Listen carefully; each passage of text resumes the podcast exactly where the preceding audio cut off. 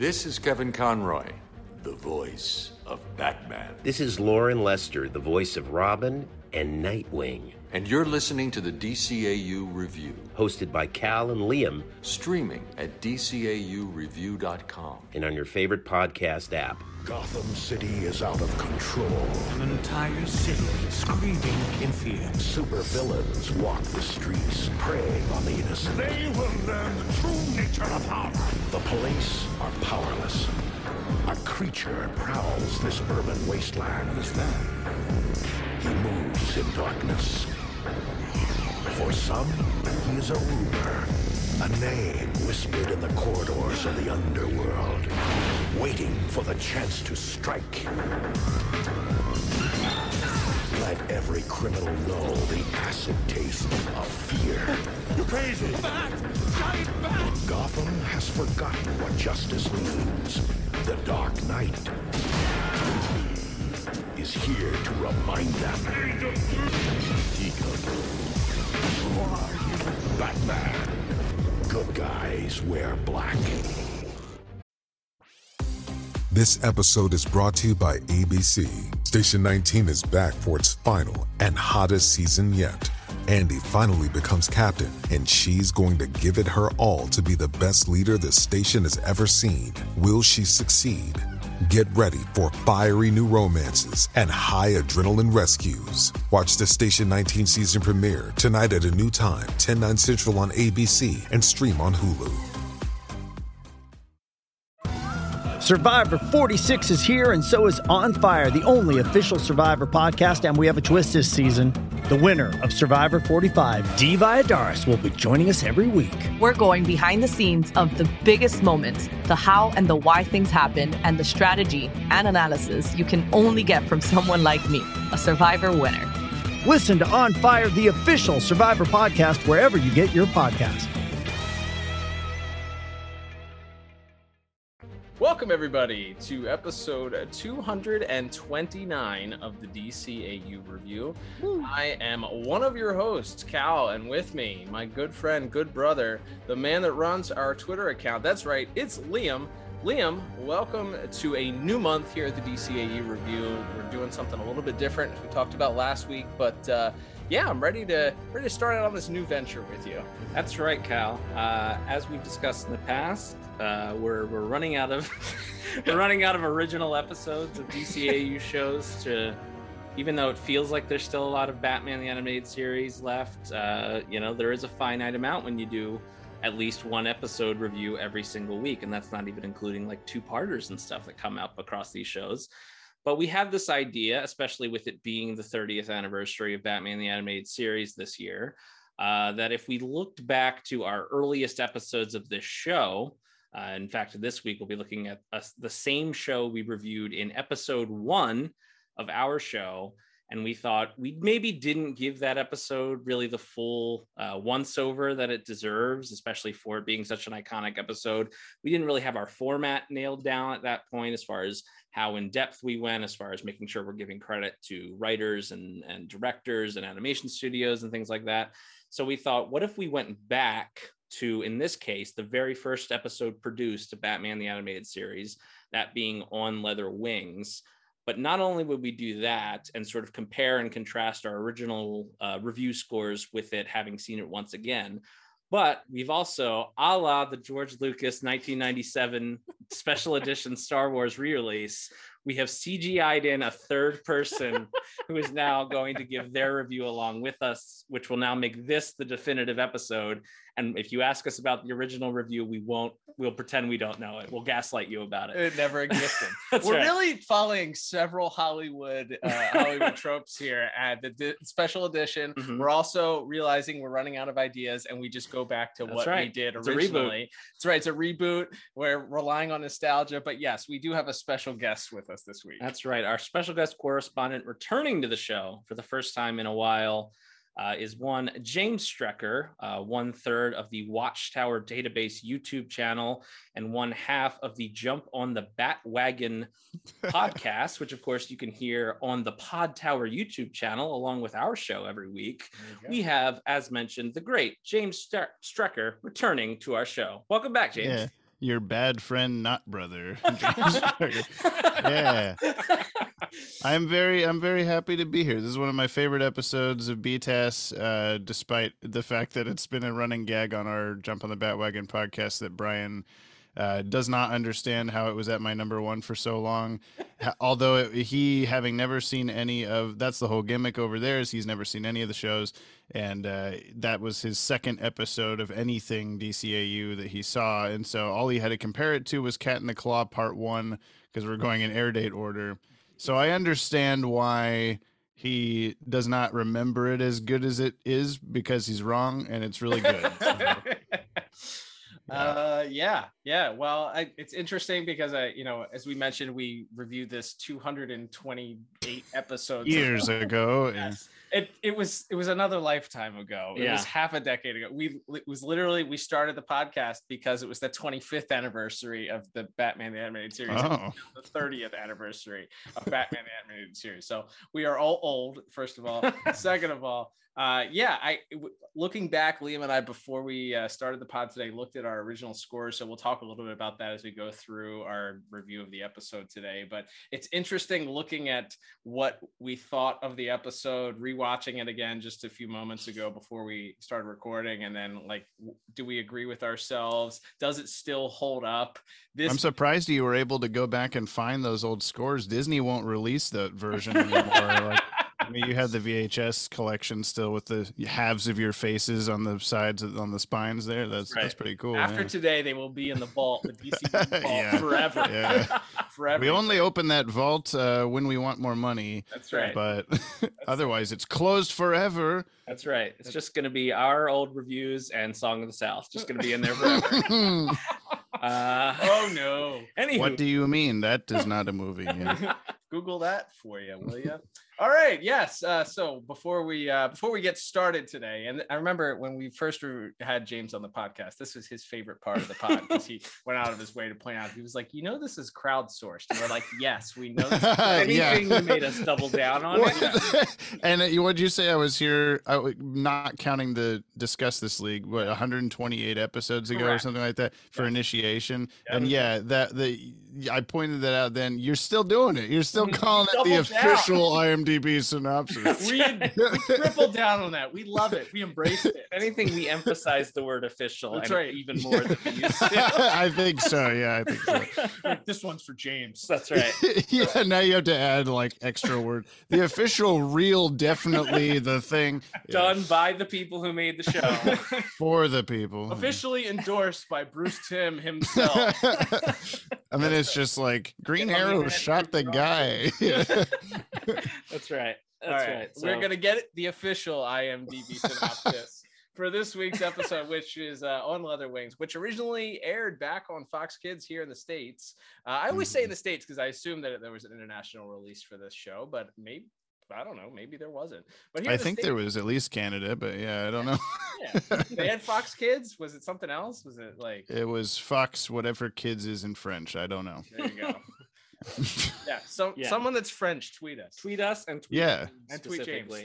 Yes, I know what that is. Just tweet the word James and I'll find it. I'll know. This aired originally on September the 6th, 1992, which of course means we just passed the 30-year anniversary of this episode's original debut. Absolutely. So this is the special edition official IMDb synopsis for the episode On Leather Wings, which is written by Mitch Bryan, directed by Kevin Altieri, friend of the show, music by Shirley Walker, and with animation by Spectrum. And that synopsis reads as such. Batman finds himself tangling with a Jekyll and Hyde bat creature after it attacks a night watchman, and the police wage a war on the Dark Knight. I give that one. Not bad. Yeah. Kind of like one big sentence. So it's like you could use like a comma or a period in there somewhere. But it's a bit of a run-on. But I liked Night Watchman. That's good. Mm-hmm. Not security guard, Night Watchman. He was practicing for his like radio audition or whatever. Yeah. That's right. Testing 1, 2, 3. Testing 1, 2, 3. You too can fulfill the dream of being a high-paid radio personality in your spare time, just like me. Just call the Gotham Institute of Broadcast Arts. Yeah, that's better. Call the Gotham Institute.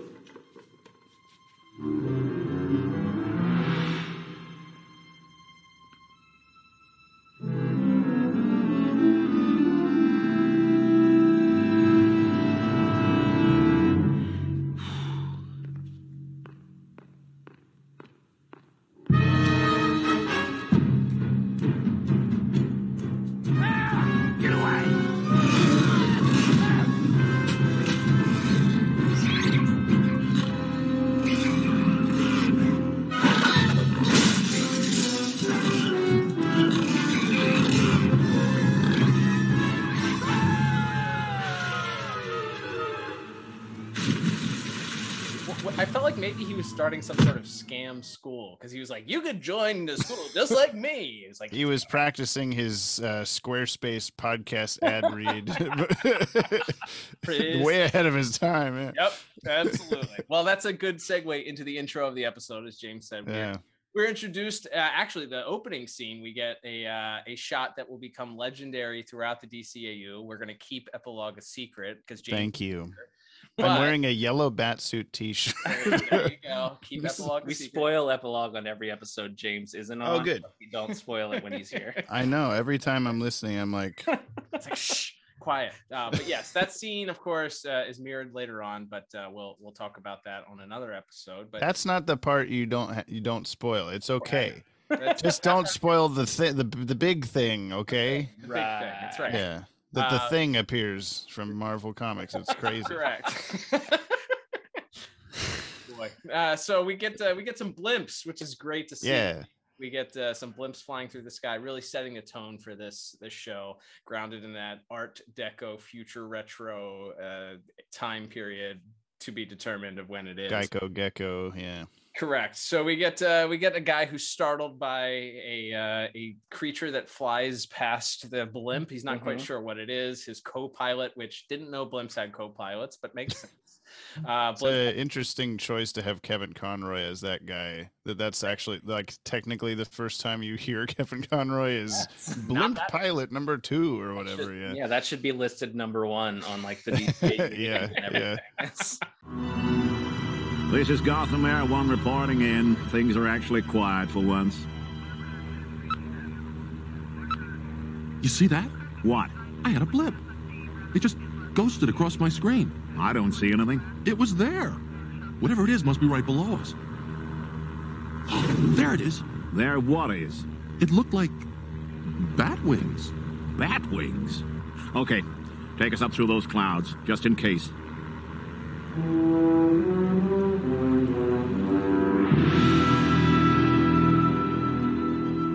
Sorry, kid. There's nothing up here. I swear I saw it. Something was flying around up here. First and foremost, he is the blimp pilot number 2 here. His biggest role. Yes, is that he and his co-pilot are sort of arguing about whether or not they actually saw something, and then we get this, cool shot of a silhouette of a bat creature sweeping through Gotham City, which we'll certainly talk more about when we get to our visuals in a little bit here. But from there, as James mentioned, we see some night watchman on the scene at a laboratory, and as he's practicing his radio pitchman voice, a strange creature. We don't really get a good look at it here, although it is blatantly clear that it's not Batman, at least. Mm-hmm. Which is kind of an interesting way, I think, when we get into the overarching plot of the episode of Batman being sort of inadvertently framed for Man-Bat's rampage. It's like, well, we, the audience, is that frustrating for an audience? We'll get to that, I guess, as we get to those parts of the episode. But from there, we establish that there's quite a bit going on, and that that this bat creature has been terrorizing Gotham for some time now. Yeah, then we get a meeting happening between the big 3 of Gotham. What's the big 4? The big 4 of Gotham's leadership. We have Mayor Hill, we have Commissioner Gordon, we have Harvey Bullock, and we have Harvey Dent. The 2 Harveys, and basically at this point, Harvey Bullock is so convinced that this is Batman that he is begging for a specific strike force to be arranged. Mm-hmm. by the police department. Commissioner Gordon, not on board with this idea. He thinks it's foolish. It feels like resources could be used other places. When you have 500 murders a night in Gotham City, I don't disagree with him.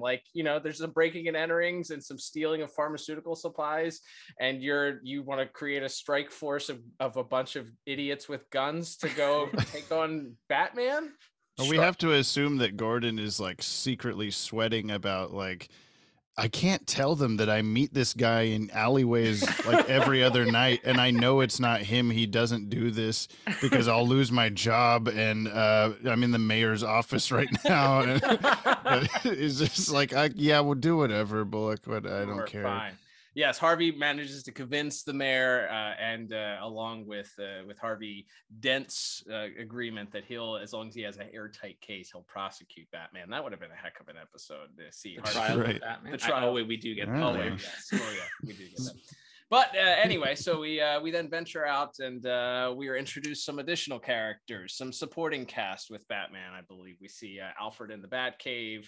Not my Alfred. Alfred's twin brother. Oh yeah, it's still Clive Revel right now. Ralph Revel. Okay, yes, yeah.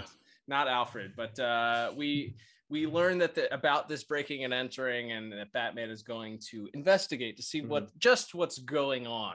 Can I just say, I think obviously, as we know, as James mentioned, this is not the first episode that aired on television, so you can kind of excuse it in that sense. But thinking of this as a pilot episode for a series, the first time we see Batman in Batman the Animated Series, it's like cross-legged in his chair, reading the newspaper, quipping with Alfred. Like, it's a very low-key intro to our big time main event hero being introduced here. That's right. Gotham police declare war on Batman. I gather you've been reading How to Make Friends and Influence People. Somebody's setting me up. My heavens. You mean it wasn't you tossing guards out of windows last night? I only toss butlers, Alfred. Look here, there were two very quiet burglaries at other pharmaceutical companies this week. Nobody hurt like last night. But chemicals stolen, just the same. And you suspect a pattern? Only one way to find out. I'll cancel Master Bruce's rendezvous with the Bambi, was it, sir? Yes, Alfred, do that. Yeah, it is. And it doesn't quite fit the tone of what you would expect Batman for the rest of the series. You know, he's the dark, gruff hero, but you're introduced to him sitting there reading a newspaper and joking. Like, that feels like it belongs in the 60s. Like, that's Batman 66 more. So I wonder maybe if they were concerned about introducing it right off the bat, even though Burton's Batman had been around for 3 years. So this episode picks up 5 minutes after Batman was talking to his multiverse selves about toilet paper and COVID and stuff, so that's what's going on. It's why he seems a little bit out of sorts. Yeah, makes sense. There you go. That's a good fandom reference, right? Yeah, thank you. May it rest in peace. So we get a little bit of interesting Batman. I'm gonna go investigate this, and then he heads to the scene of the crime, and we get this weird shot of a young couple that is like, I don't know what they're up to, but they're not up to anything that they could show on children's television. They're both having affairs, right? They're both married to other people. That's in my head canon. That's the intimation for sure. So and then a demon flies by the window, and they go like, "Okay, we're really not supposed to be doing this." I imagine that might kill the mood a little bit. Ironically, they say that they have to call the police once they hear this loud crash and noise and see this thing fly by the window. And there's a police officer literally standing feet away from them at this point. So they, I guess, go to call the police. Somehow that call gets routed enough to Bullock and his strike force. So they're en route. Batman, meanwhile, is doing his investigation with James the Red Goggles. Goggles with spray. Liam pointed out as we were watching this that this is reminiscent of the action figure that later came out, the first New Batman Adventures figure. I don't know if you remember. Oh, yes. Crime Solver Batman. The Crime Solver stuff. Yeah. With like this little red lens that you held over these little red dots on the packaging, and you could like see little tiny hidden pictures. It came with the Night Striker Batmobile and all sorts of stuff. I remember. But this is the only episode, if I'm not mistaken, that this little gas and goggle really appealing. I feel like he uses it like one other time, but I could not tell you what it is. So the fact that it's not memorable enough, but it solves all of his problems for him. Yeah, so it makes sense. It's the equivalent of the Arkham like vision thing you go into, of just like, hey, eyeballs, can you tell me where all the clues are? That would be great. Oh, the clues are all the things highlighted in orange? Yeah, the clues are the things, that I need to look at. I am the greatest detective. Yep. Precisely. So he manages to catch not only a hair that was left behind by the forensics team, but also a giant audio tape. This is which somehow was missed under the desk by the gumshoe detectives of Gotham PD. But so Batman collects this evidence, but is interrupted, of course, by one of my favorite additions to the DCAU, and that is the Strike Force team. The men as they it happens in Phantasm too. It never gets old. Anytime there's just this Strike Force team, or then later on in the DCAU, I think in the Metropolis Strike Force team, essentially. Yes. They do that too. They do that, and they are constantly throwing things like grenades into flammable rooms and creating these situations where they're just they're like, ask questions later. We're just going to blow things up. We don't care. We don't read. We don't do any of that stuff. We're just throw smoke grenades and hope for the best. Also should be mentioned, there's a guy, one of their guys is in the room with Batman when they right, yeah. And but so, Batman told him to shh, so they don't know he's there. Yeah. So there's a giant explosion. Batman, of course, pulls the SWAT, his one SWAT guy, to safety. I assume the other ones are dead. We never see them again. But I love the little when he lands on the ground. This is animation, I guess. I'm getting a little ahead of myself. But when he lands on the ground, he does his really quick little. His little head move, look side to side, like, yeah, you're surrounded by police and cars and fire, like, what are you looking for? Get out of there. They're all right there, we know. And then he just runs forward. He's hiding behind the tree that he swung out on. Batman's a Milford man, in case I can see you, Batman. Nope, you can't. That's good. All right, so that creates our continued thing as Batman sort of does some more detective work and decides he needs to call in an expert, and so he goes to, where else would you go for a forensic investigation but the zoo? And naturally, he goes to the bat experts on staff at the zoo, including Dr. March and Kirk and Francine Langstrom. Who, of course, Dr. March, who was set up to be our red herring here, is just the most evil. Like, and we'll talk. This is also getting into visuals, but he just looks like the Dr. Frankenstein's lab assistant. Like he's just hunched over and like big nose. Eyebrow. He's got he's got evil eyes. And he's constantly like stink eyeing everyone in the room, and of course, it's giving Bruce Wayne this grand speech about how bats are the next true high evolutionary being, and how if humans want to survive, we have to look to bats. Hello? Anybody here? Dr. March? Who is it? Bruce Wayne. I have an appointment. I called about a bat problem. What do you think we are? Pest control? Why, just needs. Yes, come in. Why, thank you, Doctor. You donate a few million and you think you own the place. I understand I'm to analyze something for you? Yeah, Doc. See, I keep hearing squeaks in my chimney, and I found these in my empty fireplace. They look like hairs. I thought maybe you could tell me if I have a bat problem. And what if they are bats, Mr. Wayne? What then? Destroy them like insects? We won't survive the next evolutionary cataclysm, but bats will. They're survivors, Mr. Wayne, not pests. You should understand that. Kind of like if you watch the first Andrew Garfield Spider-Man movie, and there's that scene where he goes into the lab and he's like, hey, Dr. Connors, can you help me kill a lizard? And Dr. Connors has like scales on his neck, and he's like, why would you want to kill lizards? And then it still takes Peter like another half hour movie time to figure out that guy is the lizard. But in this case, it actually is a red herring, as we'll come to find out. But yes, Bruce turns over all of his evidence. We'll assume maybe he made copies, but he fed the sounds into the bat computer because he has the recording from the TV that has this creature sound that he's unsure of exactly what it is. Feeds it into the bat computer, makes a copy. It's just the sound too, if you remember. He doesn't have the guy doing the radio voice. That's true. Yeah, that's what I've always thought is funny is that he gives the tape. Did he make a copy of the tape that's only the bat sounds, or did he give the whole tape to him and then he rewinds it to the start and starts? And he's like, "What is this? Welcome back to the thing." I'm like, "Sir, I think you have a human in your chimney. I think there's a guy up there practicing." doing weird sounds. But yeah, that's our impetus there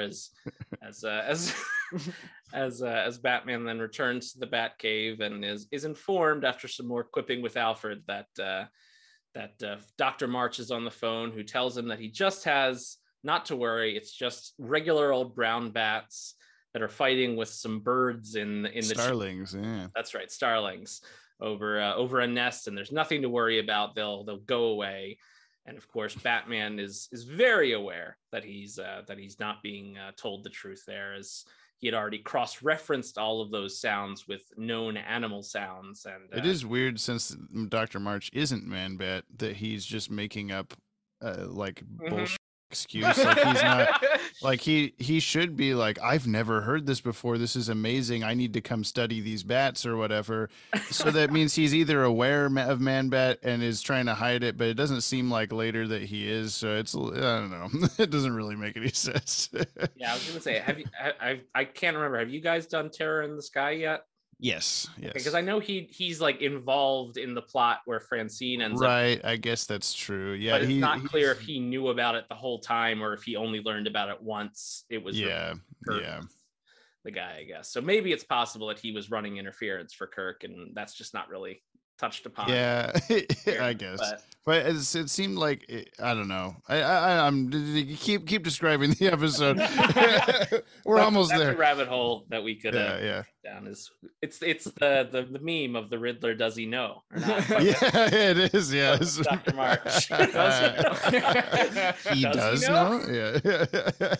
All right. Yeah, that might be the thumbnail for the YouTube version of the podcast. So good. Yes, but. Yes, as we then get after Batman's bat computer manages to decipher that it's neither of these animals, after he cross-references the sounds. I would love to be able to cross-reference sounds on my, like, hey Google, can you cross-reference sounds for me, please? So he manages to do that and determines that for some reason Dr. March is lying.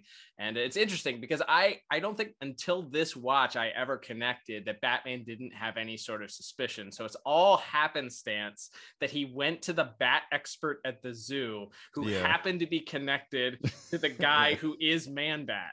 Yeah. Oh, that's my son-in-law, actually. I'm glad you're here. Yeah. He's fighting with starlings in your chimney. Yeah. Sorry. Yeah. He hates starlings. I'm sorry. I'll tell him to keep it down. Don't worry. He'll move on in the wintertime. So Batman at this point determines that he just went there for expertise, and then now realizes that they're sort of lying for some reason. So he shows up at the lab to do some more detective work. And he's before this, we get a scene of just a hand burning some evidence. It's very suspicious. Mm-hmm. We don't know who it is. You only see a hand. There's a bat in a cage. The bat screeches, and we go to commercial break. But when we come back, Batman is doing his investigation. We find out that he's interrupted not by Dr. March, but by Dr. Langstrom, Kirk Langstrom, that is. And so Batman has stumbled upon some pharmaceutical pills or something that were clearly stolen from the pharmacy from the opening scene. Mm-hmm. So he is there to accuse Dr. March and believes he's cracked the code. But to this point, Kirk begins to tell the truth as to what is actually going on. Who's back there? You. I'm looking for Dr. March. He's not here, Batman. Where is he? Giving a lecture on human extinction and bat evolution. He's really quite brilliant. He's misguided and a thief. He's just a theorist. He was afraid to put it to the test, but I wasn't. I knew we'd discovered a formula to create a totally new species, neither man nor bat. And once I started taking it, I couldn't stop. I desperately wanted to, but it took over. Francine and March tried to protect me, but it was too late. The beast knew what chemicals were needed to bring itself about. It was out of my control, and it only needs one more component to complete the process. It's in me, Batman.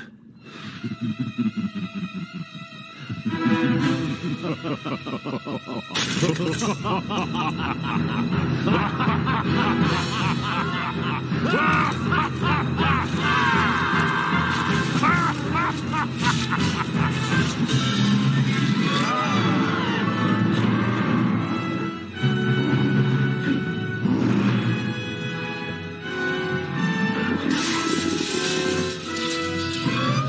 and this is definitely a sequence we will, I'm sure, discuss a great deal in when we get to visuals. But yes, there's a fantastic transformation there as Kirk Langstrom kind of gives this grand speech about how it's all Dr. March's theories that led to this Man-Bat serum, but he was too much of a coward to see it through to its true potential, and now it's become an addiction, and Langstrom, you know, he can't control it, and he needs this formula to survive and to live on, and so he does this really dramatic and incredible transformation into our first, we're like 17 minutes into a 22-minute cartoon, and we're just now seeing our villain in full for the first time. It's a really, again, for a pilot episode of a kid's cartoon, pretty ballsy choice, I think, to wait that long, but it pays off because it's so incredible, as we'll talk about. But from there, we get a grand chase sequence. Actually, first, Man-Bat is sort of attacking Batman and kind of has him dead to rights.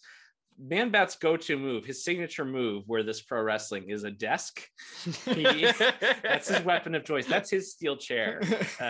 He throws a desk. Give him the desk! Right. So he returns another desk on Batman, and looks like he has Batman dead to rights, but then, of course, his wife Francine walks into the room, and then we see that there is some part of Kirk still in the mind of this monster as it looks incredibly ashamed and then flies out the window, and Batman attaches the grappling hook to his foot and is sort of pulled out from under the desk and through a window, and off into the skies we go for our final big action sequence there as Man-Bat flies all the way around Gotham City, including past those same blimp pilots from earlier who are now made clear, and at the same that in fact there was not one but two bat creatures.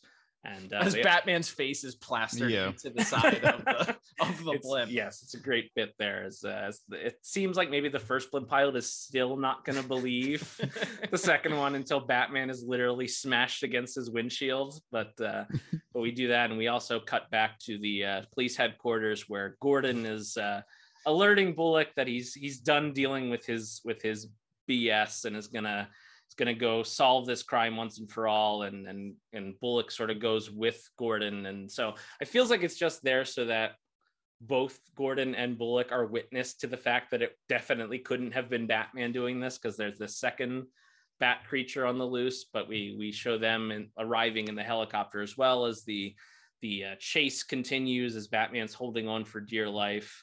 Finally, after some very brief fisticuffs, once they kind of come into full contact, Batman's able to knock Man-Bat out, and we get maybe the only blood of this first season on Batman's face, as he's much worse for wear. Yeah, and he sort of walks off with Man-Bat over his shoulder into the darkness, and the cops just let him go. It's like daring somebody to stop him.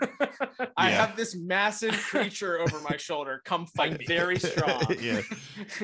Please come. Yeah, Batman has like incredible single arm strength in this show. There's Rupert Thorne and some other like huge guy in some other episode, but he's just holding under one arm while sprinting, and we're like, how? Like, oh my god. So yeah, he just flings Man-Bat casually over his shoulder. It's the forgotten guy that he lifts like one arm. Yeah, Boss Biggest. Yeah. Yes, incredible one arm strength. I love that. Yes, triceps are huge. Yeah.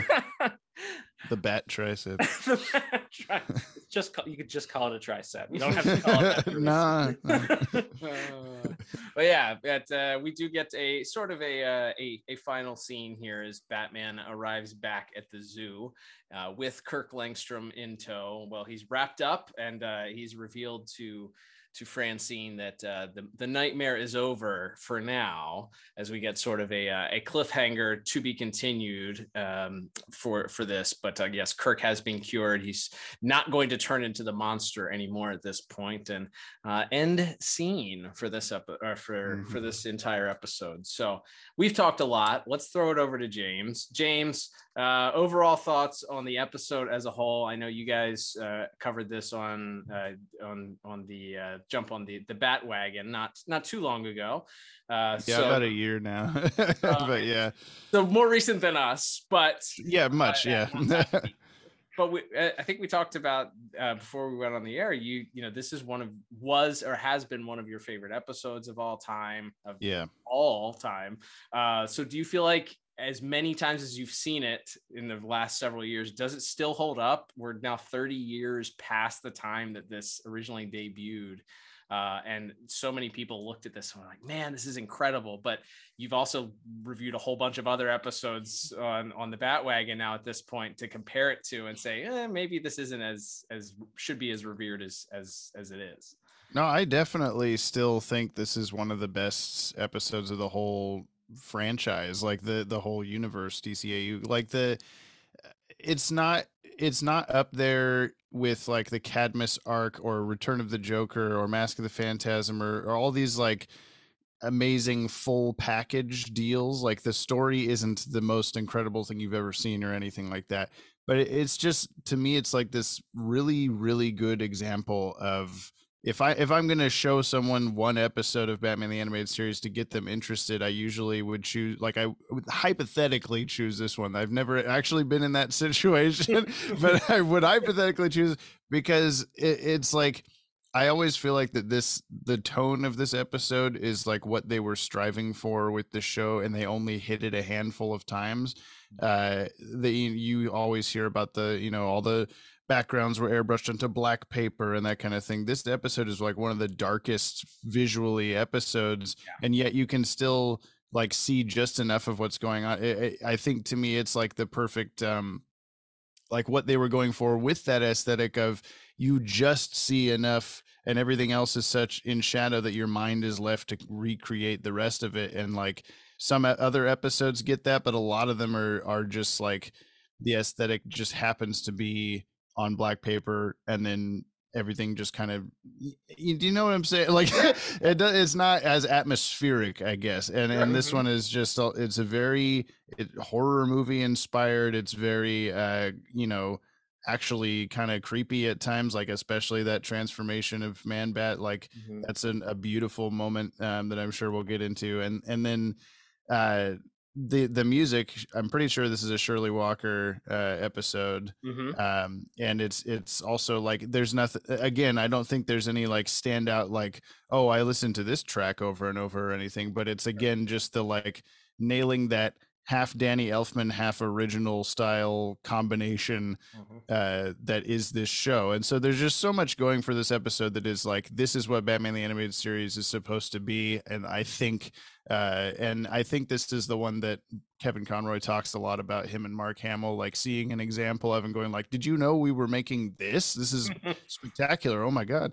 Yeah. So yeah, I love this episode. It's always going to be on my top picks. It'll be hard to knock it off of my top, like everything DCAU. Like I wonder if we'll get to that point. It's been my number one on the B-Test list the whole podcast up until we finally just watched Robin's Reckoning, and that usurped it for me. It's just a great episode, obviously, but I can't get enough of On Leather Wings at any time. I didn't watch it today in preparation for this, but I have seen it recently enough, and I've seen it so many times that it's that I'm like, I got it. I love this. Absolutely. So as far as the plot of the episode goes, it's, for me, my original score was a 6 out of 10 when we reviewed it back on episode one. So I'd say that I would probably stick to a similar score, just because I think there is enough mystery to it. With the who is Man-Bat, is it? I like the red herring is good. It's sort of spoiled on a second, third, fifth, 1000th watch, but it's still good. But I don't know, like the action sequence, like the action that takes place is really in that chase scene, which in my head is always, that's like a 5-minute scene, but it really isn't. It's It's a pretty quick scene. Yeah. So most of your action then takes place in that original, that opening scene with him jumping the Night Watchman, and then you have a little bit of action that takes place with the SWAT guys with the explosion, but then your action is limited to this brief little flight, which is beautiful to watch. We'll talk about it in visuals, but there's not a whole lot of action that occurs there. Man-Bat crash lands, and that's kind of the end of it. So you don't have a whole lot of action that takes place. It's a good story. It's interesting, but I don't think, as far as the stories told from Batman the Animated Series, I still think that there are ones that I would give higher scores to. So my score would be I think I'd stick with a 6 out of 10 for this. I think my original score for this one was a 5 out of 10, and I think I'd come up a little bit. I think I'd do a 6 or 7 now. Just because of everything we talked about. I think watching it this time, again, from the plot standpoint, it's structured very well as far as like it, again, like a phrase you hear a lot if you're big nerds like us and have watched all these special features, you hear like mini movies as a phrase of how they approached every single episode as its own little thing.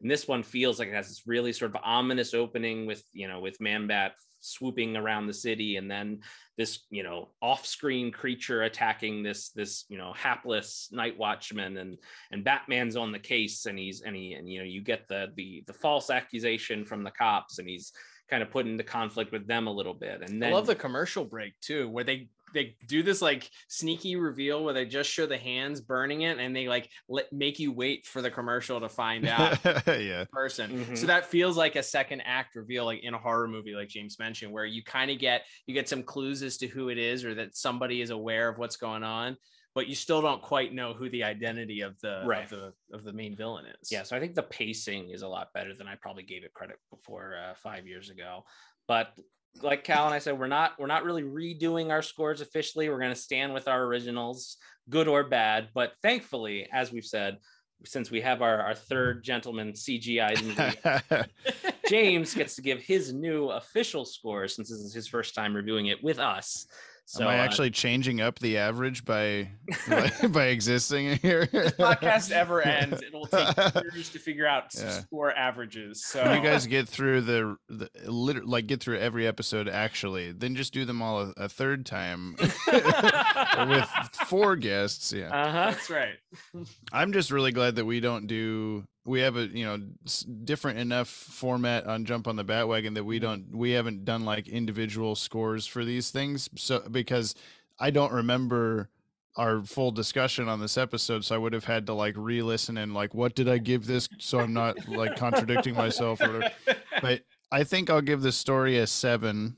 I agree with all of your points, and I think my only other thing to add is just that I do really like the red herring thing, where especially showing Brian, my friend on the other podcast, this stuff for the first time, I don't remember if he felt this way or if we really talked about it, but I feel like it, at least for like a first time viewer, gives you a sense of like, oh, so it's obviously this like cartoonish bad guy is the bad guy, like, duh. And then when it's not that guy, then it's like, oh, okay, so this show is smarter than I gave it credit for a few minutes ago or whatever. So I appreciate that about it. I also just appreciate that when we do find out who the bad guy actually is, then he becomes very cartoonish bad guys, mustache twirling if he had one, where he just looks so much more like, haha, I'm actually the Man-Bat, you idiot. I'm so evil now, and compared to the rest of it.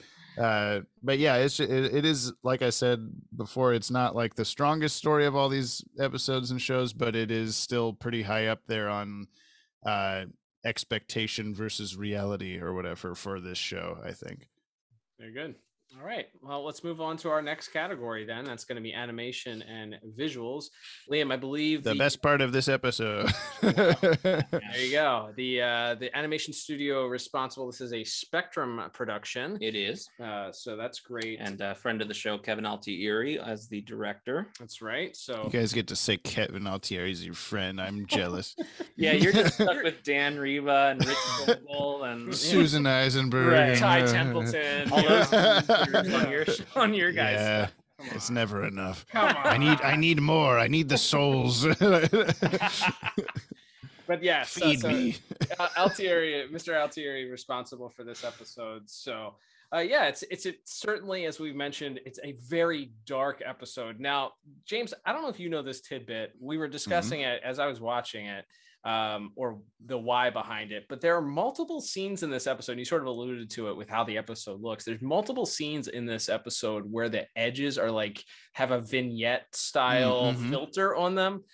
Why is the why? Like, just to make it, was that intentional? Was that... Oh, are you saying... I thought you were going to tell me you know the answer. No, I don't know the answer either. They do it in Phantasm also. I feel like it's just a stylistic choice of someone must have really liked to do that or something. It definitely... like, it works sometimes and other times. I remember being a kid and watching Phantasm, and they're in the car talking. It's Arthur Reeves and old... guy, oh my god, Salvatore Palestra. And yeah, and there's just 45-degree angle black bars around them everywhere, and I'm like, okay, this is a Phantasm POV shot. Phantasm is looking through some sort of weird binoculars or somewhere, but no, it's just part of the visuals, and that happens a lot in this episode too. And I don't know. I think it's cool, but it does sometimes stand out as awkward a little bit. Like, maybe they're experimenting with it and it didn't quite turn out the way they wanted or something. Agreed. And I have to wonder if that's just some guy holding a black piece of construction paper, like just off screen or so. Like, just, okay, we just need you to hold that there while we scan 700 frames. Yeah. Yeah. How on earth did they do that at this time? I was gonna say, yeah, to your point there, like, I think it's great for that Man-Bat reveal. Yeah, because it's almost like you're still not really seeing all of his face, and then he kind of, as he hunches down, you see more of that design, and it looks even more kind of ominous. There's also a shot, I think, of like Bullock in the police car on his radio. Yeah, like, yeah, maybe we don't need it here. Yeah. But yeah, when it's in a car, it makes me feel claustrophobic, I think. Is the problem. Yeah. There's also a weird, the shot where Bruce is walking the first time he meets Dr. March in the zoo, and they're in the cave. Yeah. If you would use it on the Batcave shots, like, the Batcave was almost too bright, I feel like, in this episode, compared to what you see later in the series. Also, the Batcave looks completely different. Have you guys done a video on Batcaves? It's on my list. It legitimately is to do where is everything in the Batcave, and what all is in the trophy room and stuff like that. Yeah, yeah. All right. Well, not yet, but it's been on my mind. Watchtower Database. And soon, I don't know. Soon-ish. After Zeta Month. Zeta Month, everybody. Oh, sorry, guys. But yeah, so that was the one. I mean, there were a couple things we could talk about. There's going to be one main thing that we talk about, but as far as visuals, things that I probably didn't mention on our first review, that vignette like filter is kind of strange, and does work in some places, doesn't work in other places.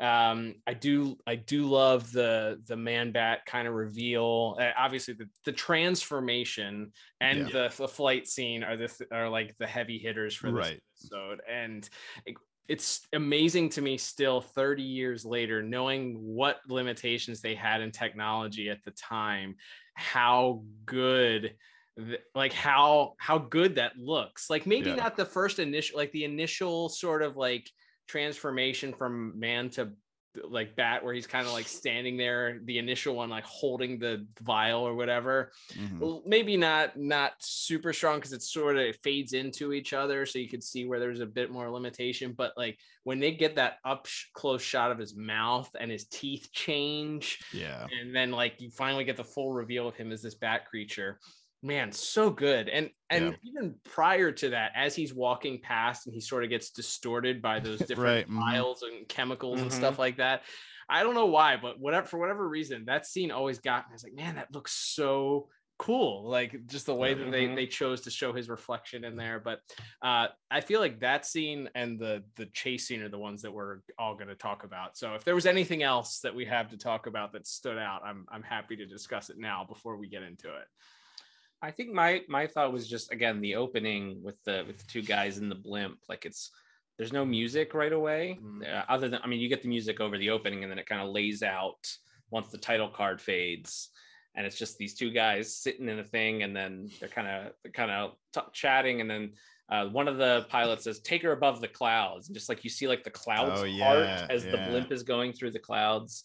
I always love that. I'm always a big fan of like when it's a painted into the background vehicle and just like whatever the motion portion of it is moving. So for the blimp, it's mostly painted in the background, and then you're just kind of moving the, or you're just animating the propellers. They did that a couple of times. They did that with the Batmobile. There's a Batmobile scene, and then there's a scene with the, I think the police, the troop transport. Yeah, you got a couple of those shots, which I did notice there was a little bit more static imagery where later on you would probably see vehicles animated in those cases. So I don't know if that was a choice to give the homage to the Fleischer era of where you would see more of that stuff, or if it was a budgetary thing where they're just like, hey, we're going to use these static images and animate the background so we can use them again if we need to, or whatever. But it was a little bit of a different feel with the vehicles and the way that they looked. Yeah, and then I think, we've already, I'm sure, as we've definitely talked about the SWAT team a lot in our first review because they're so great. But the main SWAT guy has like really detailed teeth, I guess, because they get the close up of him biting down on the pin of the smoke grenade or whatever. But he's just like, nobody else in this entire series ever has like where you can see all of their individual teeth. Except the Joker, That's him. Maybe this was that guy was the Joker. There's a fan. Joker's origin story in the DCAU. Take that, Reddit. That's right. There's a fan theory to run with, but yeah, I think that sequence is kind of fun. You already kind of mentioned it, James, but just that little sequence of Batman taking the one SWAT guy out of the building, kind of like darting all around, running off, and then we cut back to the SWAT guy who kind of looks at him for a second and then faints. Like there's a good build. As serious as we're trying to take all of this source material, like there's a few little quirky bits of like physical comedy in this that I think were like this, or like Bullet trying to jump into the helicopter near the end there as it's taking off. Like it's fun that they remembered that ultimately this is still like a family show and something that like kids need to be able to access. And there's some kind of fun quirky physical comedy mixed in with all of our more serious superhero action. But obviously let's talk about one of the most beautiful pieces of animation maybe in any of these shows that we've ever reviewed, Cal. And I think probably I don't want to speak for James, but in most of what he's reviewed so far in Jump on the Batwagon, it's like just the long, like sort of long continuous shots and the way the camera moves around and it sweeps. The famous shot that's like, it's like GIFs and everything. Like, I think if you Google Batman the Animated Series GIF, it'll be in there of, it's like Man-Bat flies over the blimp and you kind of get this close up and it follows him. And then it kind of cuts back all the way down the line of the rope. And then you see Batman kind of spinning around in circles and the cape flowing in the wind and everything as it whirls past. I use that clip in our videos any chance I get, because it is one of my favorite shots of everything ever.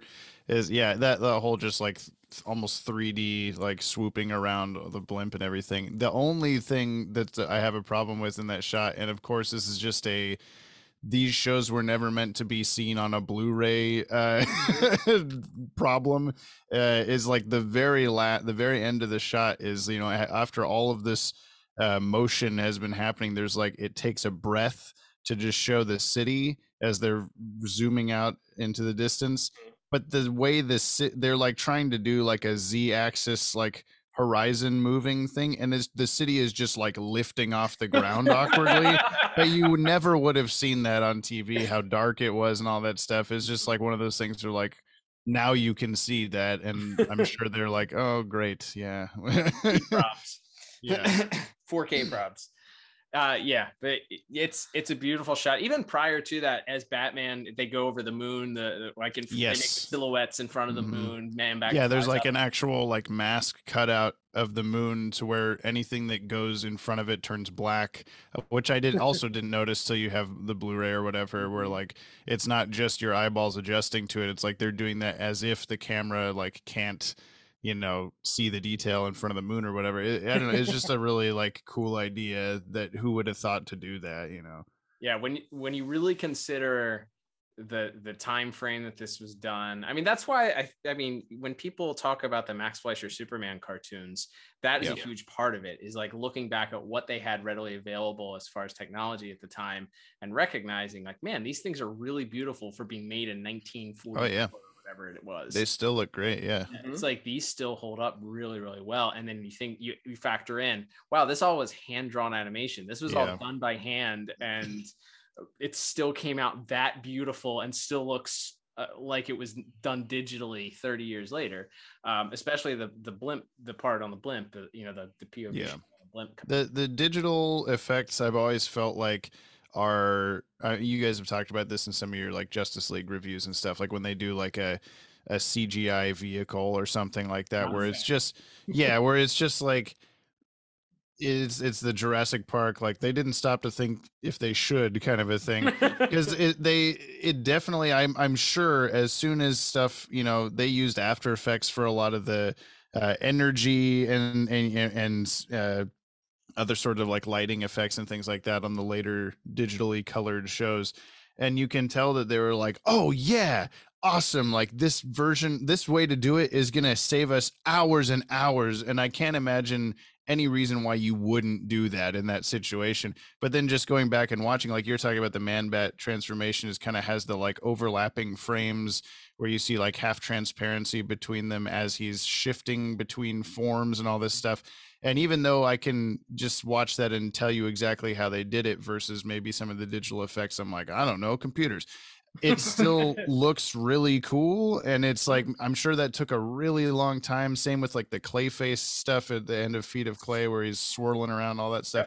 And I'm sure it was so tedious and terrible, and everyone lost sleep and lost wives and husbands and stuff, you know, over that stuff. But just looking back on it, it's so beautiful. And I think one of my favorite parts of this episode visually, weirdly enough, of course, these final like 8 minutes or whatever are probably not even that, like 5 or something, are like what everyone remembers of this episode. But like early on in Mayor Hill's office, my wife and I have just been watching through Daredevil again, and we keep making jokes of like, do these people not know how to turn lights on? Like, there's just every room is so dark.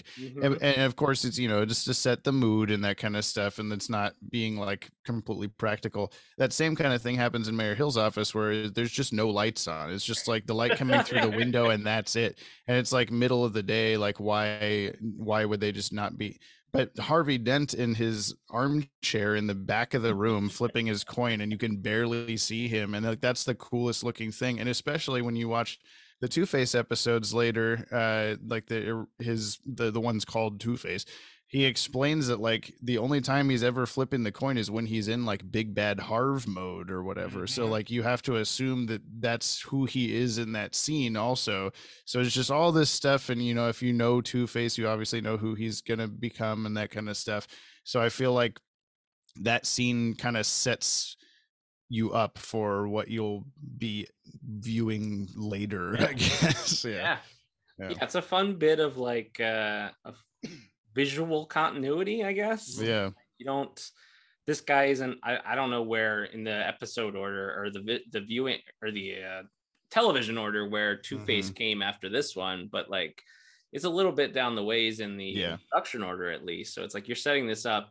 It's literally, he has one line, like he doesn't have to be in this, nor does he have to, but you're setting up that this is somebody. And the way they show him off, like you said, just the shot of the hand flipping the coin, and then you cut to him like entirely in shadow, and he's just this weird guy sitting in the corner of the mayor's office. You're like, okay, this is somebody. Like if you knew nothing about Batman, you're like, that guy's gonna come back later. The only weird part about that is that Brian doesn't know like this kind of stuff at all. So when we're watching it, he actually thought when we saw Kirk Langstrom later that that's who that was in that room, because they both have kind of like longer cheekbony faces and similar hair and that kind of stuff. And so we were discussing the episode afterward, and he's like, oh, that wasn't who that was. I'm like, no, why would you? Oh, because so funny. But it's still, yeah. Don't you know coin flipping guy from DC Comics? To be that innocent. Yeah. Reviewing our scores though, Liam, originally on the episode, man, I don't know what was happening here. I think there was something seriously wrong with me this day. I gave animation the visuals a 6. Which you're probably trying to be conservative for later episodes. Exactly. Like, this can't be the best looking thing ever, so I can't give it a 9 like James is going to here in a minute. Spot on, James. But yes, I feel like that, and that's why we're back here revisiting these episodes. Do we agree with ourselves? The answer is no. I do not agree with myself. I think I'd be pushing this towards a 9 myself here. So yeah, I think there's one or two things where you're like, eh. But like it's really beautiful, especially that last sequence there, that last probably 5 minutes of the episode or so. Yeah. Yeah. All right. And I gave it, was it an 8? Like a 5. I think it's an 8. Is it an 8? I definitely not give it. There's a 5. No way I couldn't have. Yeah. I can tell you right. If only I had a device that could look this up. Animation an 8. Okay. All right. Good. I forgot you guys put the scores in the description. There's a little tip for you guys listening. You don't actually have to listen to the podcast episode. You can just go to the description. Just want to yell at us about what we're wrong about. Right. Yeah. As soon as you get past their official IMDb synopsis, then just stop. The scores are all there in the notes. Wonderful. Okay. Yeah, so I gave it an 8. I think I could sit at an 8 just because I think as the first part of the episode has some cool visual stuff in it, but it's not super visually exciting as far as, because there's just not that much action. Like I said, I think the early stuff with Man-Bat is great. Him silhouetted against the building as he's flying through, and like I said, all the neat animation and camera tricks that the when they're in the construction or the building, the unfinished building at the end, and he's like sweeping up and down through all these metal bars of the building being built. That's really incredible. Yeah. I think this was where I discovered my love of Batman, of the way Batman's cape is animated. Cape movement. Hashtag cape movement. Bringing it back. So I can definitely be like, oh yeah, I know this episode is what kicked off me noticing that, because in that final sequence, it's just going crazy. And it's in the wind there or something. Go. So I think that's really incredible. And the visual nature of him like carrying Kirk wrapped in the bat cape at the end, it's like that's a great dramatic reveal for us. Maybe this goes back more into plot. I don't know why he like covered him up like a bat mummy. Yeah, he's not dead. Like he's just taking him in to lay him on the couch and leave. I guess. Also just goes to the zoo in hopes that Francine is there. Like, I don't know where this guy actually lives, so I really hope someone's here. I've got a naked guy in my cape. Can someone help me, please? Oh, thank God. Drop him off here. Drop him on the elephant cage. He just, nobody's there, so he just leaves him somewhere. They'll find him in the morning. What could go wrong? But yeah, Kirk, how drunk did you get last night? I love that. So yeah, I think I'll stick with an 8. I think I'll stick with an 8. I think it's close enough. I don't disagree with anything either of y'all have said as far as the 9s or the would-be 9 and James's official 9. But yeah, I think I'll stick with an 8 for it. I think it's really strong, and but a lot of it is in that last few minutes of that chase sequence that I think brings it up beyond like a more average score for me. There you go. Any last notes, James? Are you ready to move on to music? No, 9 from me, the end. I said all the stuff I like. Perfect. All right, let's move on to music, which is a Shirley Walker production, as we talked about here. I'm going to start things off by saying I already don't agree with my original score. And again, I think it's a victim of, there's plenty more memorable soundtracks for Batman the Animated Series than On Leather Wings. Are you kidding me? We have The Last Laugh coming up here in a couple episodes, and that's the GOAT. So I gave music a 3 out of 10 for this episode. Wow. And that's like, I probably to date, I didn't check. It would take a lot of research to check, but if I had to guess, that's probably the lowest score I ever gave music. That makes it sound like you're like, I hated this music. Right. It offended me, and I lost my husband or wife over this. Right. Nowadays, I give, like, if music is just like a non-factor for an episode, I'm just like, it's a 5. It's fine. It didn't hurt me. It wasn't offensive. If there was like bad music, I don't think there's been an episode that I've said this is bad music. No. But the only time the music in this show is, or any of these shows, is like, I don't know, low score for me mentally is just if I didn't notice anything, if I, whether we have nothing to talk about the music, then I'm like, oh, well, then I guess it must have been fine. But it's never like, you know, some sort of MIDI or something. Right. Yeah, just, yeah.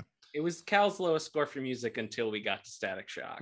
Oh, that is true. Oh, okay. Good point. That's one of maybe the biggest disagreements that we've ever had on our show is my love. I've come to appreciate the Static Shock soundtrack. Yes. As a kid, I definitely was like, what is this? Oh my God. Why are there lyrics to these songs? Well, it was, it was more of a like obviously this show is intended for a demographic I am not a part of, right. But at the same time, don't have lyrics while people are talking. Correct. Correct. Yeah. Exactly. I don't. If the style of music is not what offends me, it's why are there people talking and there's stylistic choices. Yes. Right. Yes. Exactly. Precisely. But yes, I already disagree with myself. I think from the opening crawl there, you get oh, that's right, we're not talking about Static Shock. No. Not this. Not you one for our review of Static Shack. In a couple months like here. Go-to Static Shack. But yeah, I think from the opening crawl, the title card, you get a hint of what this music is going to be. Man, you get a nice little like, what, James, you're the orchestral expert there. What do we got? Some flute there. We got some strings. We got some like. Yeah, I mean, it's just like I said before. It's like a great example of what the music of this show, I think, it is supposed to sound like stylistically. And the Fed just I miss when everything had a live orchestra when they had that budget. Like even today, they don't have that budget. Like they rarely do anyway. They'll record like main title themes with real orchestras sometimes, and then they'll go, you know, completely digital. Although today digital music is sometimes like really hard to tell the difference. But I always think of it as like, oh, I'm really glad that real people got paid to play these things instead of like play them once and play each note once into a microphone and then okay, that's all we need you for the rest of time.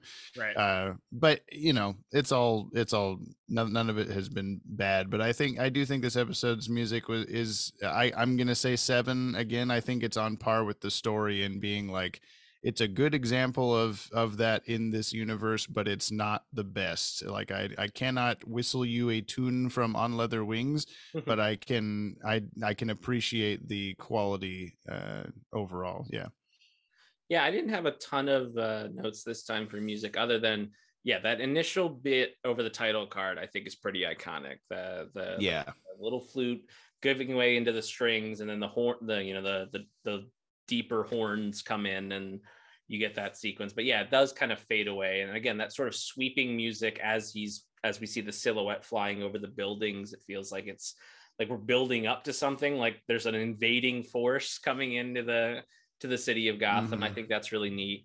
And then you get a lot of it's worth noting again in like production, the first time we hear like the iconic Shirley Walker Batman theme, he's just like driving the Batmobile. Like it's not right. Yeah, I was gonna say with that is that nowadays if you bring in DCAU Batman into something, it's like a requirement that you play that little riff when he shows up. But at this point in time, like they don't know when it's like significant or not to use that. So yeah, they'll use it in like either mundane situations or not even think to use it, because why would you use it for nothing? You know, like, a really cool thing is happening. I'll write music for that. Now, if Batman does a really cool thing in Fatal Five or whatever, oh, boom, boom, boom, boom. Oh, yeah, it's Batman. Right. Like, even though like there's nothing wrong with that, but I always feel like it's a little bit of a not a cheat, but like a, I don't know, what's the word I'm trying to think like a shortcut, like a crutch, I guess. It obviously does work every time, I think, but it's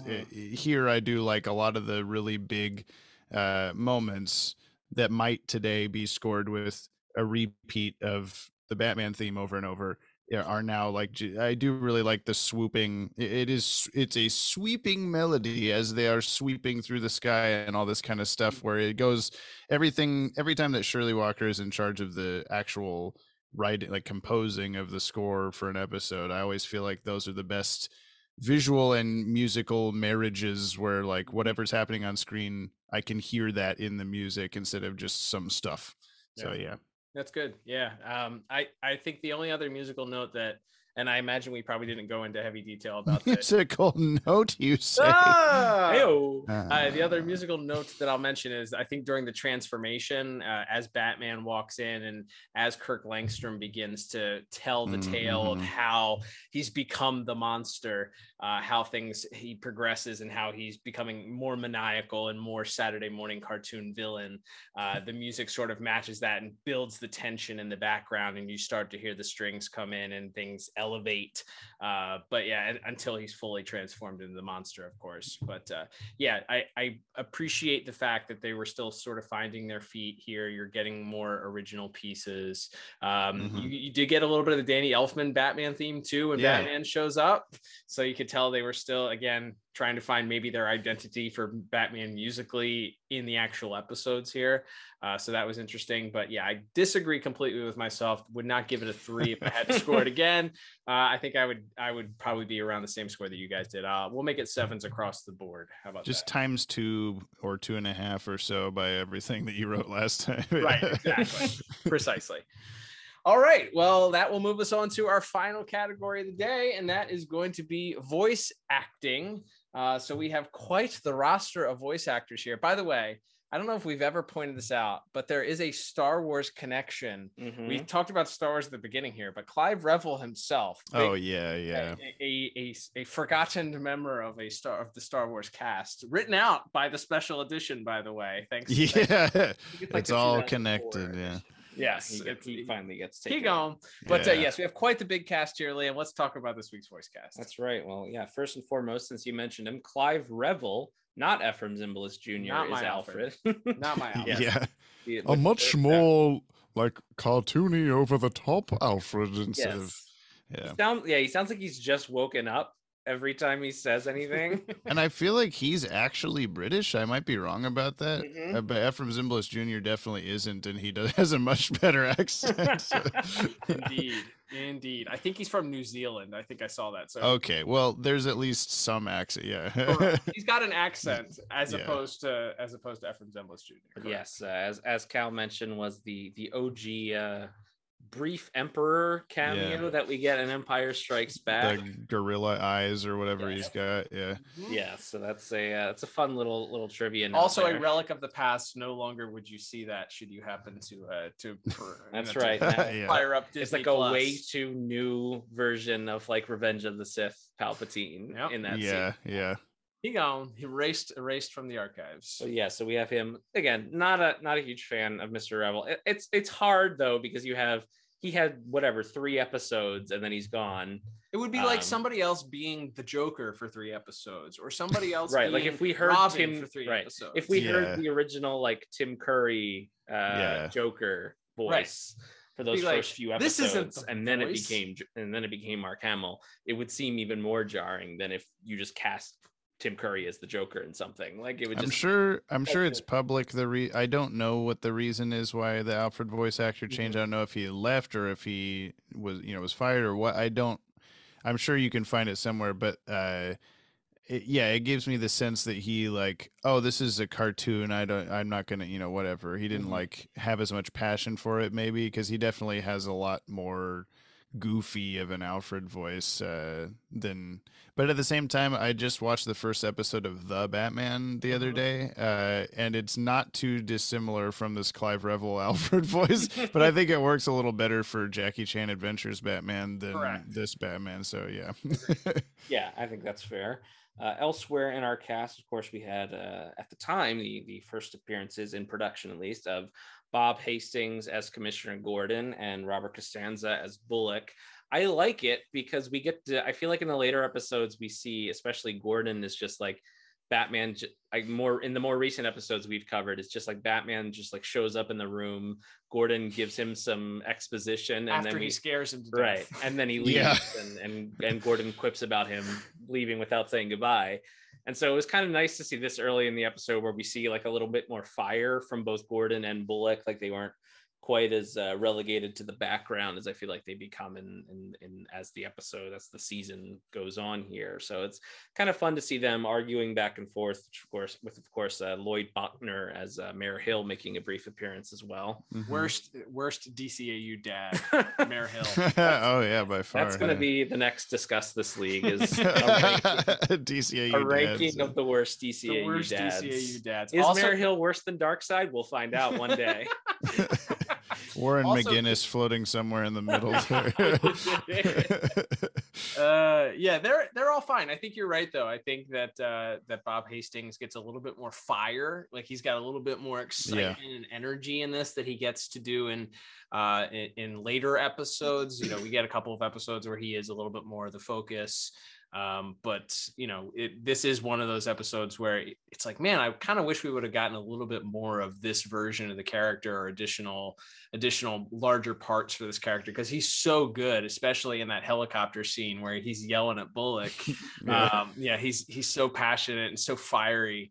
It's a shame we didn't get more of that, but it's good. Yeah, I think kind of like James was saying, like, he can't go off on Bullock like he wants to in the mayor's office with the mayor and the DA standing there, but now it's just them.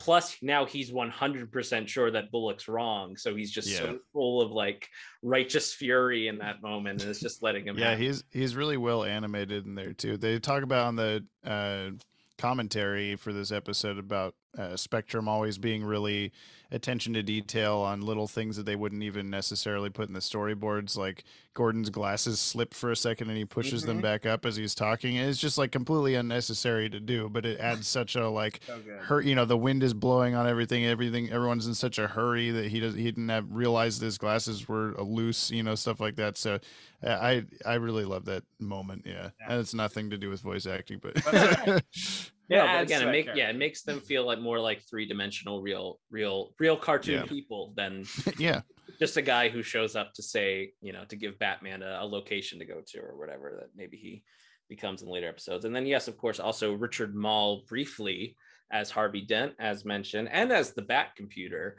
which is funny because does that just mean it was happenstance? He like Richard Mall ends up voicing the Bat Computer for the rest of the series, basically. Is it just happenstance? Like, well, he's on the call sheet for today and we need these Bat Computer lines recorded. Hey, Richard, can you get in the booth and record lines? Like, I love the idea that he just like accidentally got himself a second gig on the show and probably was a more regular gig than voicing Two-Face, because Two-Face in the grand scheme of things, he doesn't appear that many times in the series. Yeah, the Bat Computer talking is always weird to me because I think it's more episodes that it doesn't talk. So whenever Batman's just like, "Hey Siri, where's the Joker?" and it tells him, it's very strange to me. I don't like it. Yeah, it is one of those things, and we've had this discussion before, and I think Kevin Altieri even mentions it on one of the commentary tracks of like the Bat plane always bothered him because it's like this weird retro 1930s world, and then Batman's in a flying saucer flying around Gotham City, and he didn't really ever care for that. And that's kind of how I feel about a talking computer in this weird 1930s world. Like, it feels like everything should be coming out on like that long like ticker tape or like receipt tape. That's how Batman should be getting his data, not by a disembodied robot voice telling him what's going on. But that is kind of a funny little bit that just maybe out of this pilot and happenstance, that's our regular bat computer voice from here on out. Then wrapping up, we got our villains and associates of the villain here. We have Rene Aubergenois. I'm going to say Aubergenois. I figured this out recently. Yeah. Okay. Right. Thank God James is on the podcast. So finally say his name correctly. He's in a lot of these shows. As a kid, I'm not knowing any of this kind of stuff. I always said Aubergenois in my head. And I'm like, I know that's not right. But then so when I first had to say it on, that's what it's like. But that is how my brain reads it every time. Exactly. Yeah. So yeah, of course, folks would know him from Star Trek, one of the Star Trek. You know which Star Trek? Deep Space Nine. Yeah. Thank you. And he'll come back for like Kanjar Row and all these other guys later. Yeah. Alias too? Is he? Yeah. He's like four people in that Green Lantern episode. So at least. Yeah. That's right. And of course, my preferred reference for him is Boston Legal. But a fine procedural television show. Yes. A great James Does it Spader hold up? Vehicle. Don't know. Yeah, that's a good question. Somewhere there's a Boston Legal podcast right now. Yeah. Somebody is saying Renee Auberjonois on every episode. That's right. That's right. Yeah, we have him again, as we mentioned, the deeply cartoony, over the top, red herring would-be villain of our piece here, along with his kind of doting daughter, that being Meredith McRae as Francine, and then of course as Man-Bat slash Kirk Langstrom himself, we have Mark Singer. And like I said, I think what we've already kind of talked about in relation to how it came out in the plot, where you have Auberginois, Mr. Auberginois, yes. As the red herring. He's so over the top, but it works because that's like an intentional misdirect in the story. Mm-hmm. And then later you have this very understated kind of, generic affable white man voice coming out of Kirk Langstrom in his first scene. And then as he sort of makes this grand, mad scientist speech at the end of the episode, as he's transforming, it's like, oh man, this guy's awesome. Like he's really hamming it up there, and like in the best way possible. Cause again, it is at the end of it, it's a cartoon that kids are going to watch. So it's great that he makes that transition, and you feel like as much as the transformation is a visual, physical thing, his voice changing so dramatically, I think is a good credit to Singer. I also, like the episode doesn't credit the Man-Bat sounds. Usually there's some sort of Frank Welker or somebody in there like making all the animal noises, but they don't credit anybody. So I always like to imagine Mark Singer's just also in there going all over the place, just screaming, and they're like, oh, okay, like that's how they cast him as the guy, because he could do the best starling and brown bat combo sound. He's like, how was that? They're like, that's a decent Kirk Langstrom for that too, okay? Yeah, it turns out his Man-Bat sounds were actually terrible. But hey, well, Kirk, sure, you be a good Kirk. That's also Richard Mall in the as screaming. Very well. What a chameleon. So looking back, my original score and your original score actually were the same. We both gave voice acting an 8 for this episode. I think there's no reason to change that. I think everybody's pretty solid. There was no performance that I thought was bad. There were some good, strong performances. You don't get a lot of Batman dialogue. You get a little bit in the middle, but not a ton of Batman dialogue. You get more. I feel like you almost get more Bruce Wayne than Batman dialogue in this. Yeah. So you don't have a whole sometimes lot. Both at the same time, because he's in the Batman costume. For him doing the Bruce voice in the bat suit. What's up, Doc? Hello, hey Doc. Do you have for me? And just in the Batman costume. That's always the best part. Yeah, love it. But yeah, I'd stick with an 8. I think that that's a pretty solid score for an episode that didn't have an outstanding performance, maybe outside of Bob Hastings. I was going to say, I think Bob Hastings and Robert Costanza maybe bumped this up a little bit more for me. So I might bump it up to a 9. If this were an official re-review, I might've given it a 9 this week, for just because I really appreciated their back and forth. And again, coming into this as the first episode, it's not like they've already worked together 15 times in the recording booth. Like, this is kind of their first outing here, and you feel like there's a lot of history, and there's a lot of Bullock needling and going behind Gordon's back, and Gordon's just had enough of it, even though this is really our first time seeing these characters interact. So a real strong credit to both of those guys. There you go. How about you? What's an official re-review? You guys use this word "official" pretty willy-nilly. Well, basically, what I'm saying is our scores today, we're not going to change our scores. We're not changing scores. It's the first review scores are our scores, whether we like that or not. But we need a wiki to keep track of all the different show subtitles for the DCAU Review. When you guys finally get done with that ultimate website, that's going to categorize everything. character, we need you to start one for our show. Okay.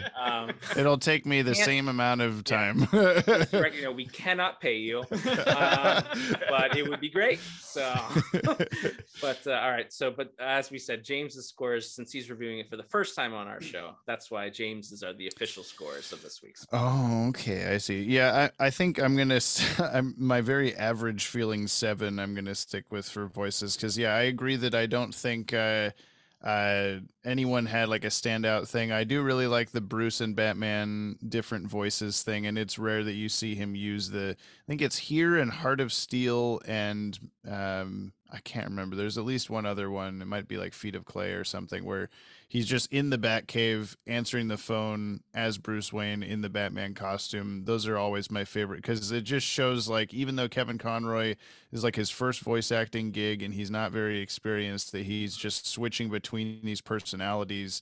And it also kind of like pushes the whole, you know, oh, like Bruce Wayne is the fake, the not necessarily like who he is, but like the fake persona or whatever, his public persona, is this, like, he's putting the voice on. And when he, because when he's by himself, even as Bruce Wayne or with like Dick Grayson or something, he's still using his Batman voice. That's just his voice or whatever. He just has to pretend to be this much more like 70s Clark Kent bumbling idiot. Oh, I took a tape of my chimney, like, instead of, we were following him do all these cool Batman things, and he's just making this story up. Yeah, I do really appreciate Rene Auberginois' performance, but I always love him in an episode. He has a very distinct voice. He's kind of one of those voice actors that, like a Phil Lamar or a I'm trying to think of another example. I mean, anytime that the main, like, Justice League cast members do like a side character or something, it's one of those where, like, you can always tell, like, okay, I know that's Phil Lamar, I know that's Renee, I know, like, anything, but I don't care because it's so good. Like, it's Michael Rosenbaum. It's like, yeah, Michael Rosenbaum can't hide his voice very well, but he has a lot of range of different characters. And so it's the same thing here, is like, Renee can be a very evil sounding guy, or a very stoic sounding guy, or a very, like, over the top, goofy, cartoony sounding guy. So, like, and as I found out by watching Freakazoid, so can David Warner, apparently. Wow. Just doing Ra's al Ghul, and then he plays the Loeb on Freakazoid, which is just a guy with a huge brain for a head, and he's doing these, like, ridiculous things. And so I'm like, oh, I never expected that guy would have that kind of ability or whatever. But, yeah. Tremendous. A Freakazoid reference here. Only fitting on the very first episode of Batman the Animated Series, of course. Right, yeah. The more well-known Bruce Timm project, Freakazoid. Yes, of course. Everyone knows that one. The most well-known Amblin Entertainment property, Steven Spielberg. Yeah. Production, there we go. All right, well, yeah, I guess, James, can you do some quick math and total up your scores for us? 7? I can do that. All right, cool. So while James is totaling that up, I will just say that, yeah, it's interesting. I think that with the benefit of hindsight, our scores would have changed. It probably would have given a little bit. I definitely would have been a little bit higher. It seems like you're right around the same, maybe a point or two higher, but I would have been probably significantly higher than our original scores of 23 and 28 out of 40. So those were the original scores. Mine 23, Liam's 28. James, right. What did you settle on? My I have a clean 30 here, and I think that's out of 40 that you guys do, right? Yeah. Correct. So yeah, I would say, if I had to, like, if I was just going off of the if you gave me, like, what do you get to give this out of 40 for whatever reason, then I would probably give it higher than 30. It'd be in the, like, 35-ish more range, because it's still, for me, it's just one of the best episodes of any of this. But I don't think that's anything to sneeze at. 30. No, so, no, absolutely not. And we started, one of the things we started doing that we didn't do in our original reviews was talk about rewatchability. Like, when you sit down, and you've already mentioned it, so I kind of know where you're going to go with this. But if you're going to sit down, you're going to do a watch through of just Batman the Animated Series, or this seminal episodes of the DCAU. What episode is this? An episode that you would give 2 thumbs up to say, yeah, this is definitely definitely one I would recommend to somebody, or I would have to sit down and watch, or is important enough to the entirety of the DCAU. And being the very first episode of Batman the Animated Series in production order, I think it's yeah, that's two thumbs up. You have to watch this one, regardless of the fact that, you know, it's not really a large impact to the DCAU as a whole long term, but it's important. It's the first one. You got to go with it. So, and I think James really nailed it when you said, like, it's a good of estimation of like what they were going for. From the mini movie thing to the, you know, the aesthetic of the way the characters are introduced when they come onto screen for the first time, and some of those things before they maybe had a more stock style that they settled into. Certainly when you get to where we are in our modern reviews, where we've been to, like, we're getting into like Sideshow, where you get like the real square jawed Batman and those back half of those, you know, Adventures of Batman and Robin episodes. So it's fun to kind of go back here to where it wasn't completely ironed out. And yes, there are some like issues that come with that, where you go, oh, this got better over time, or this makes more sense, or they utilize this theme differently than they would later on, like you were saying, James. But at the same time, you also go, oh, it's kind of fun to see it when it's not quite so like perfect and everything's not nailed down, and, you know, I mean, like, coloring outside the lines a little bit more here.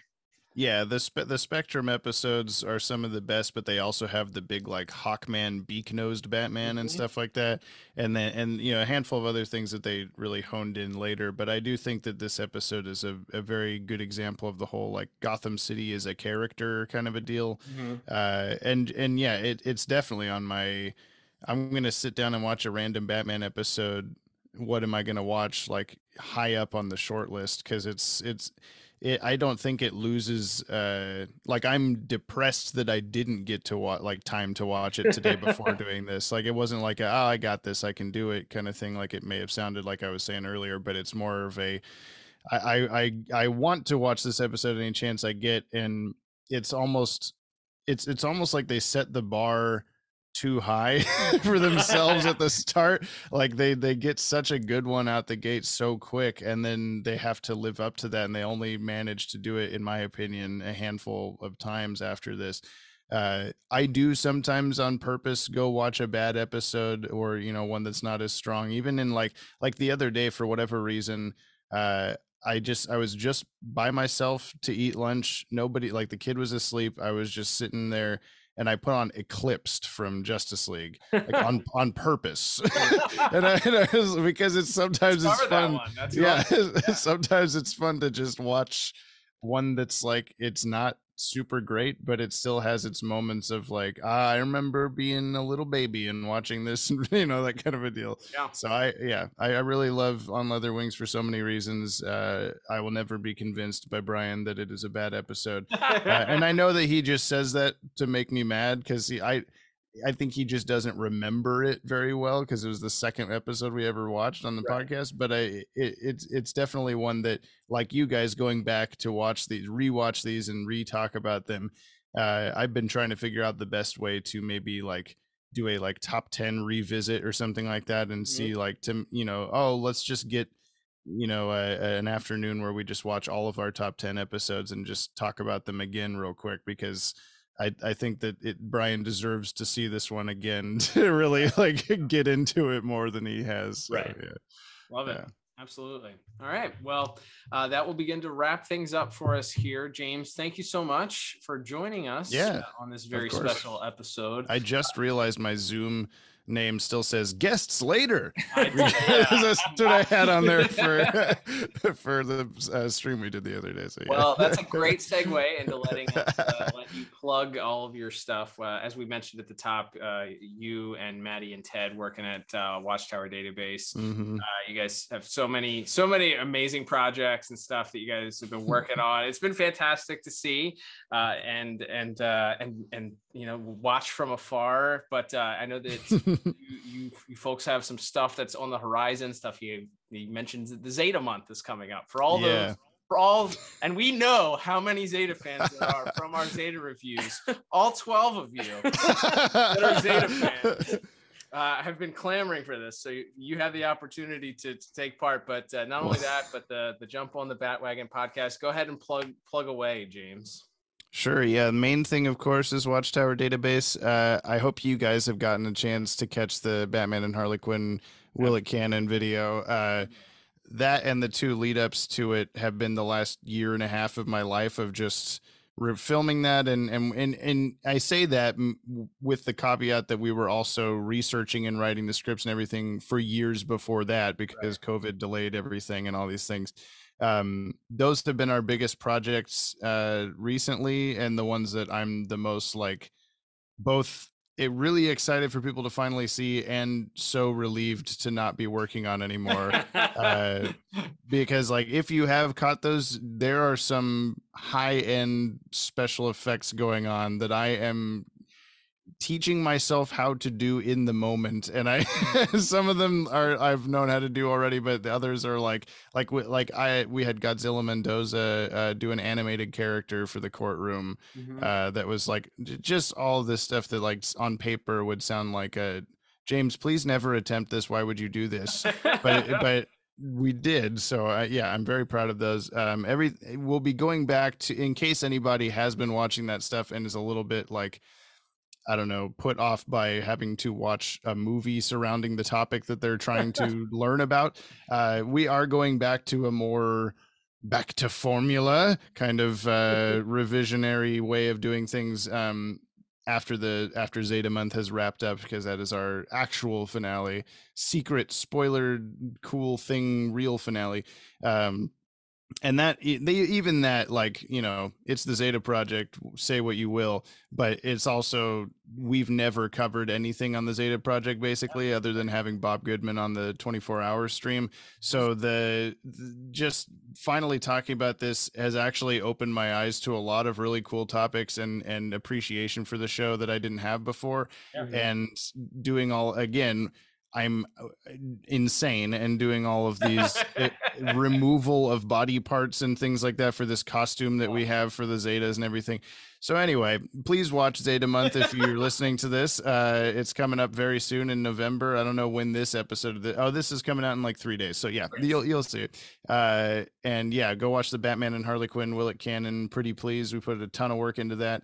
And stay tuned for all the other videos and stuff we have going on. Jump on the Batwagon, like you mentioned, is our current podcast. We have another one that we've been trying to start for forever. There's the set for it right behind me, this table and chairs, but it's that'll take a little bit of technical working out. But Jump on the Batwagon is me and my friend Brian going through the entire DCAU in air date order. I want him to watch it the way a child would have had to watch it growing up watching it, such as me. So he's going to end up seeing, I hope he doesn't listen to this because I'm about to say a spoilery thing. He's going to end up, this has been on my mind a lot lately, he's going to end up watching the censored cut of Return of the Joker, and then 2 years worth of DCAU stuff later, he's going to watch the uncut version. I love that. Yeah. And I'm going to try really hard to not let him know that there's a different version of the movie until we get to that. And it was I thought we already watched this. Well, yeah. Very different in this one. He doesn't slip on a banana peel to die in this version. So yeah. Love that. That's been really fun showing him everything for the first time, and it's a lot different of an experience, I think, than doing something like this, where we probably have more to say about every frame of this episode than when Brian and I talk about something. But I really love seeing his reactions to things, not knowing a single thing about Batman other than the surface level, all Americans know this about Batman kind of stuff. I don't know why I said Americans. That's America's Batman. Yeah. People, human beings. But yeah, just it's really cool to see what he latches onto and that kind of stuff. So if that interests you, if you're listening and you haven't checked that out, head over there. It's also on the Pod Tower, like you mentioned, which is where all our podcasts and stuff happen. You guys got paid your $4 the other day from Pod Tower ad revenue. Yeah. Hey, that's why every week We didn't even say it this week, but the IMDb synopsis, official synopsis, is sponsored by the Pod Tower. Oh, hell yeah. That's the unofficial part. Okay. That's an unofficial. The unofficial sponsor for the official IMDb sponsor. All right. That all makes sense. Yeah. Yes. So, yes, please go over, subscribe to youtube.com/thepodtower. Also, is it still DCAU Watchtower? Is everything? Yes, everything except the YouTube channel is at DCAU Watchtower. The YouTube channel is /Watchtower Database, which is what I wanted everything to be, but somehow that was taken on half of the social medias already. Oh, so anyway, Jehovah's Witness problem, if I recall. Right? Yeah, probably. Yeah. All right. Well, yeah, definitely. As we said, we're big fans of these folks. So we love everything they're doing. So thank you. Yeah, please go support them. They support us a lot. They love us, and well, I don't know. We try. No, we. I don't know if they love us. We try to love you. No, we try to support you guys as much as we can, because there's not a ton of specifically DCAU content creators, and so if we ever become friends with any of those, then we try to like, do you want to be part of the thing, kid? Can you want to join the community? Yeah, that we are somehow heading. So yeah. That's right. Yeah, so join in with us, please. Tweet these data boys and buds over at DCAU Watchtower, please. Yes. So thank you. Thanks for being on, James. It's been awesome. Thanks, yeah, we appreciate you taking the time, especially between your editing and being a dad. And dad by day, Batman by night. That's what my shirt says. At least that's what the shirt says. Yeah. But yeah, we will.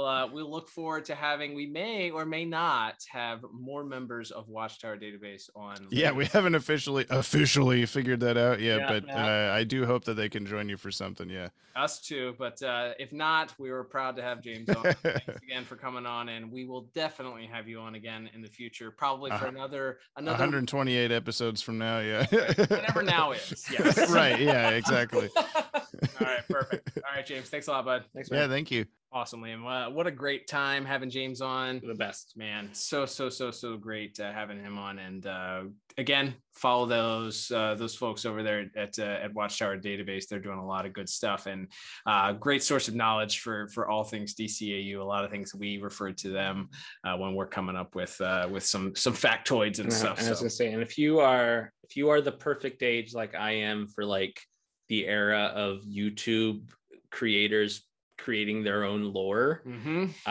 which I certainly am. If you were into like the Channel Awesome stuff in the early 2010s, Nostalgia Critic and Linkara and all those guys, seeing Watchtower Database create their own little wacky cosmic storylines and then focusing it still around the topic that's, and speaking so knowledgeably about that topic at the same time is so cool. And yeah, I'm so it's so cool to know James, Maddie, and Ted, and to occasionally. I just want to say, by the way, I can say this now, I think, I knew about Zeta Month like a month before any of you guys did.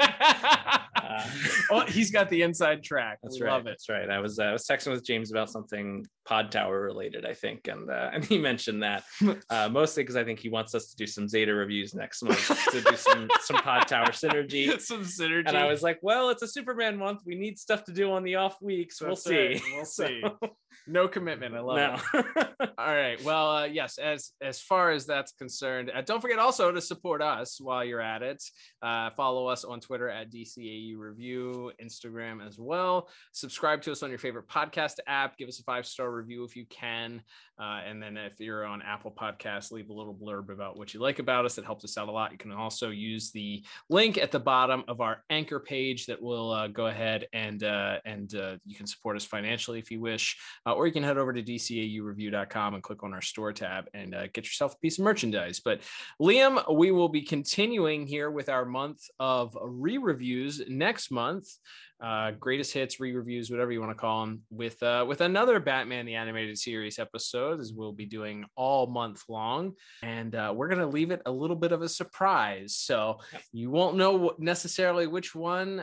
Maybe check out our social medias if you want a little spoiler this week.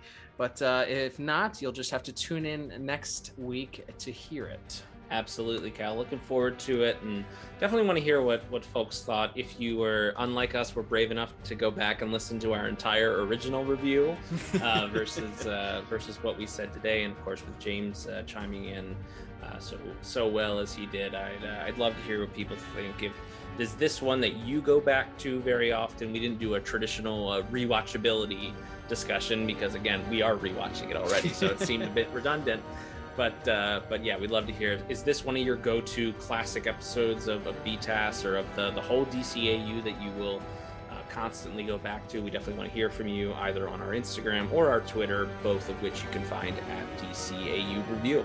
That's right. Can't wait to do another one of these next week, Liam. But until then, I'm Cal. And I'm Liam. And we will talk to you on that next episode of the DCAU Review. Bye-bye.